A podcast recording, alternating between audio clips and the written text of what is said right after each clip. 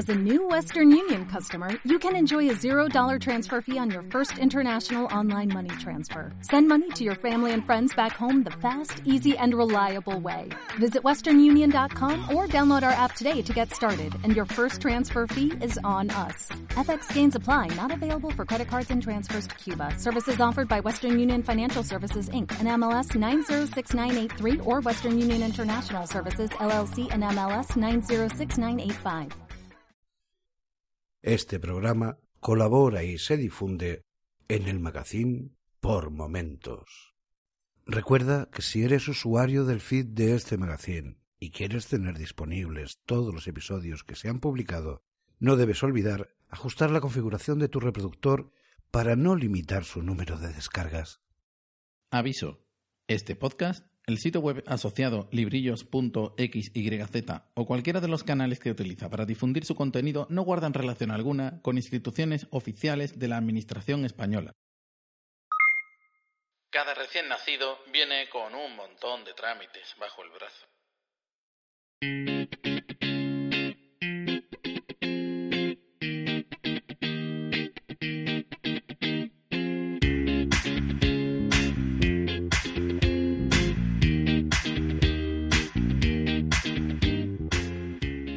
Hola y bienvenidos a un nuevo episodio de Ciudadano Electrónico. Yo soy José María Cortés y entre los temas que vamos a encontrar en este episodio van a ser agradecimiento por los comentarios recibidos, visibilidad parte 2, de persona física a familia, trámites del episodio y feedback de los oyentes.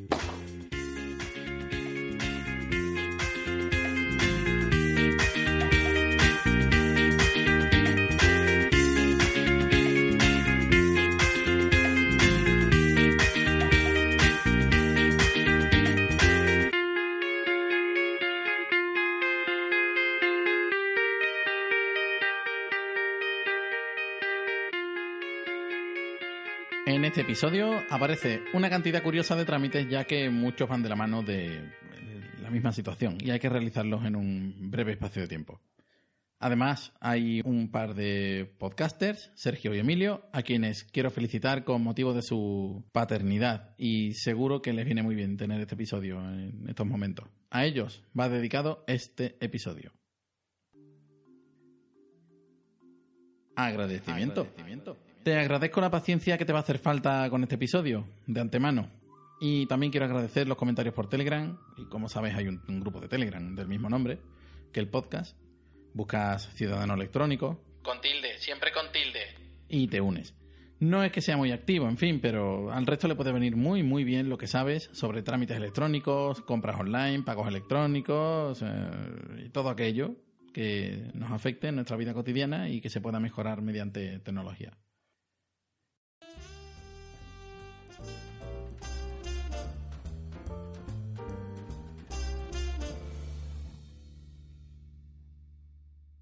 Visibilidad, parte 2.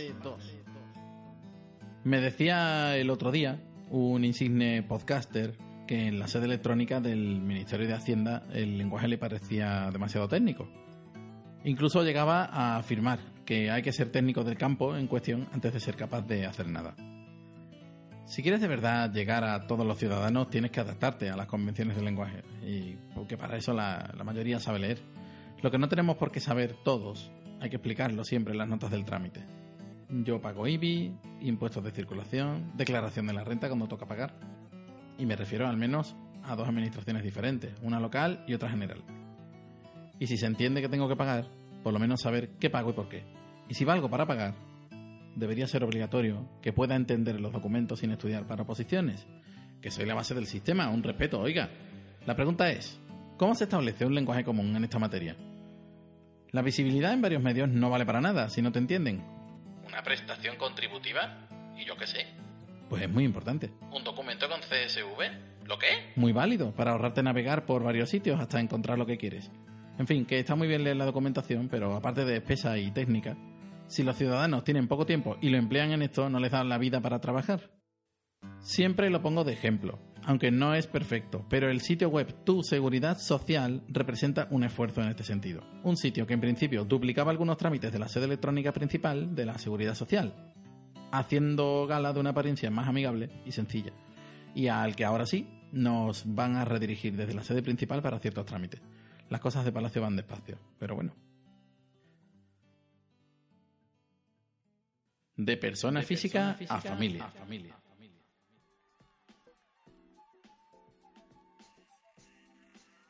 Pronto dejarás de ser solo una persona física o formar parte solo de una pareja y si todo va bien, ya sea tras un nacimiento, adopción o acogimiento, pasarás a ser parte de una familia.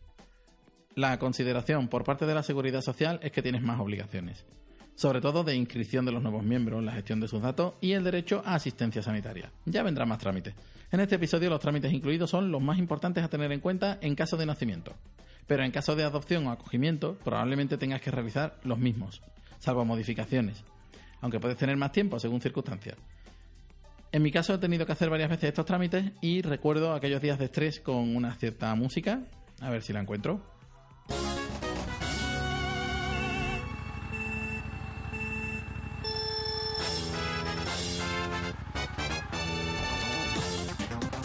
Sí, porque estos días se convierten en una carrera en que uno de los adultos de la familia tiene que armarse de valor, café y documentos para sobrellevar todo lo que se avecina. Por supuesto, puedes hacer todo manualmente. ¿A quién no le gusta una buena sala de espera o una cola esperando después de pedir cita previa? Pero no, no en mi podcast. Aquí, salvo excepciones de fuerza mayor, los trámites se pueden hacer a cualquier hora, cualquier día, en zapatillas y con esa taza de café que tanto te va a hacer falta. Y hablando de lo que te va a hacer falta, ármate con lo siguiente.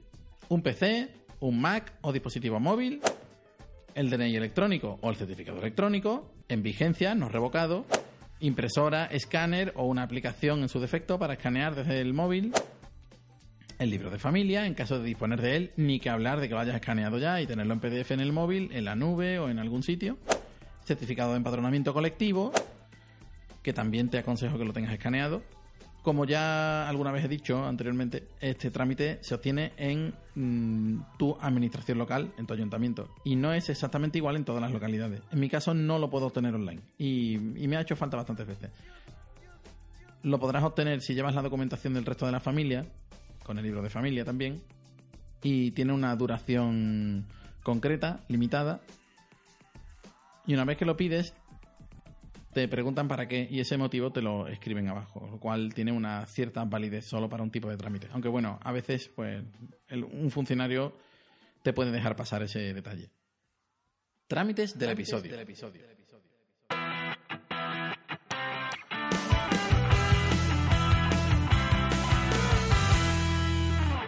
Que quede claro que siempre que pueda los trámites del episodio serán electrónicos, pero aún hay que pasar por el aro en algunas cuestiones. Todo esto está mejorando. Si encuentras trámites jurásicos en este podcast es porque considero que te hacen falta para resolver la situación. Inscripción en el registro civil. Desde el 15 de octubre de 2015 existe la posibilidad de inscribir al recién nacido o al nuevo miembro de la familia directamente desde el hospital. Pero en principio esta medida estaba limitada a un centro por comunidad autónoma, excepto Madrid que contaba con un número mayor, siete creo recordar. Por lo general, la partida literal de nacimiento, que te la dan en el hospital, hay que presentarla en el registro civil junto con el libro de familia y los DNI de los padres. Este trámite, hasta que me llegue otra noticia, es de los de ir a pata. Se suele empadronar al recién nacido en el momento de inscribirlo. No es mal momento para preguntarlo y ahorrarnos un trámite. Aparte de inscribir al nuevo miembro, te escriben a mano en el libro de familia, que siempre queda muy artístico. Comunicación a la empresa. En el caso de la madre, hay que llevar el informe de maternidad del médico de la Seguridad Social, además del informe de alta si ha estado de baja durante el embarazo. La empresa debe proporcionar un certificado para pedir la prestación de maternidad. El padre debe entregar también el parte médico de alumbramiento y recibir asimismo un certificado que necesitará para solicitar el permiso por paternidad. Afiliación del nuevo miembro a la Seguridad Social se puede solicitar desde el sitio web favorito de este podcast, Tu Seguridad Social, como beneficiario de uno de los padres. No obstante, después hay que ir al centro de salud, otra vez, para tramitar su tarjeta sanitaria y asignarle pediatra, como los salvajes en persona. Lleva siempre originales y fotocopias de los DNI de los miembros adultos de la familia cuando vayas en persona. Empadronamiento. Normalmente, y de oficio, se suele realizar este trámite al registrar al recién nacido en el registro civil. Pero puede ser buena idea acercarse a la oficina del ayuntamiento a pedir un certificado colectivo de empadronamiento. Y en el siguiente episodio te diré por qué. Deducción por maternidad. Trámite comúnmente conocido como ayuda a la madre trabajadora o ayuda de los 100 euros. En el caso de que proceda, hay un trámite electrónico cuyo enlace puedes encontrar en las notas del episodio. Se trata de una deducción de 100 euros mensuales por hijo menor de 3 años. El requisito es que la madre trabaje y esté dada de alta en la seguridad social. También se puede pedir en el mismo trámite el abono anticipado de la deducción. Prestación por maternidad y o paternidad. La prestación también se puede entender como el descanso asociado a esta nueva situación, de manera que indistintamente vamos a hablar de prestación o descanso. Puedes solicitar tu prestación o descanso por maternidad y tendrás que indicar lo siguiente. Tipo de prestación, si es maternidad, paternidad o descanso por maternidad cedido. Si tu hijo es biológico o adoptado. La fecha de nacimiento, tanto si ya ha nacido como si tienes fecha estimada.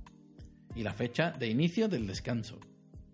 Es muy aconsejable para entender este trámite, antes del día fatídico, que juegues con las opciones y simular una solicitud, que también se puede desde el sitio Tu Seguridad Social. Prestación por paternidad. Es posible pedir hasta 5 semanas, de las cuales las cuatro primeras se disfrutan seguidas. Si la quinta se desea disfrutar a continuación de la cuarta, está disponible en el trámite. Si por el contrario la quinta se desea disfrutar independientemente del resto, hay que descargar y cumplimentar el formulario de solicitud de maternidad o paternidad y usar el servicio denominado presentación de otros escritos, solicitudes y comunicaciones adjuntando la documentación que se requiera en cada caso. De todas maneras, esto está sujeto a cambios debido a la nueva normativa y se está trabajando en incluir la independencia de la quinta semana en el mismo trámite. Aviso.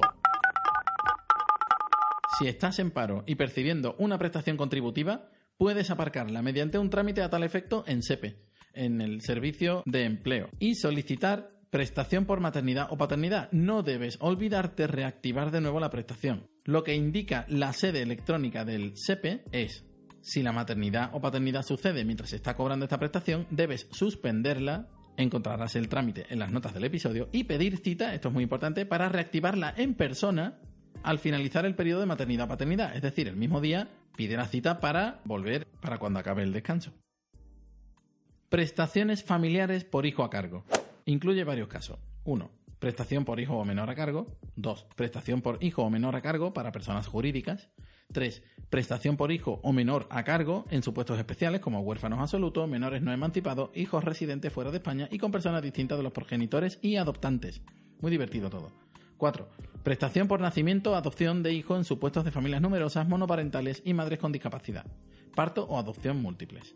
Y quinta, Prestación familiar por hijo o menor a cargo. Solicitud de inclusión de nuevo hijo.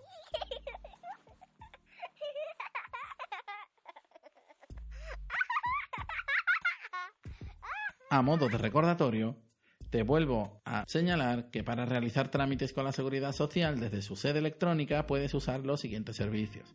Vía SMS, el sistema clave, usuario más contraseña, una variante del sistema clave o clave PIN, sin certificado, recuerda que obtendrás el documento por correo ordinario postal del que viene el cartero o cartera a tu casa y si no estás tienes que ir a la oficina a recogerlo al día siguiente. O con certificado, que abarca DNI electrónico y certificado electrónico. También puedes pedir cita previa. Si tienes suerte, se te asignará una hora de un día en que tendrás que acercarte a la oficina, haga sol, viento o diluvie, a esperar tu turno. Feedback de los oyentes. Aunque ya están en las notas del episodio, no está de más recordarte que puedes contactar conmigo a través de varios canales. En Twitter, en Telegram y en Instagram puedes buscarme como Ciudadano Electrónico. Si la búsqueda no te diera resultado, pues busca en las notas del episodio, no te vayas a gastar los dedos. Por correo electrónico puedes consultarme dudas que no quieres que aparezcan en público en ciudadanoelectrónico.icloud.com. En la web librillos.xyz, donde encontrarás además artículos a modo de recordatorio de los trámites de los episodios, con imágenes de apoyo. Y en iBooks. Sí, en la anteriormente denominada iBooks Store de Apple. Allí puedes encontrar, bueno, El primero que lo encuentre, le regalo uno. El resto, si quiere, que lo compre. ¿El qué? Ah, algo relacionado con los trámites electrónicos para Mac y iPhone. Me voy yendo. Me voy yendo.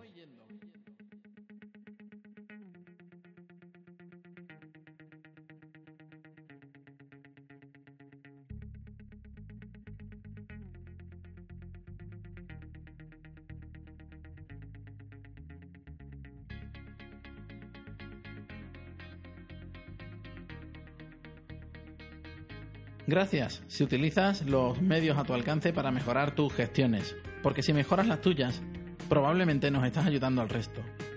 Gracias por escuchar este episodio y por compartirlo. No tengas reparos en preguntar, y si tienes un Mac, no dudes de que puedes realizar trámites incluso con Safari, cada día más y mejor. No olvides que el magazine por momentos está sembrado de podcasts de gran calidad. Acércate a ellos. Y diles que vas de mi parte. Hasta el siguiente episodio.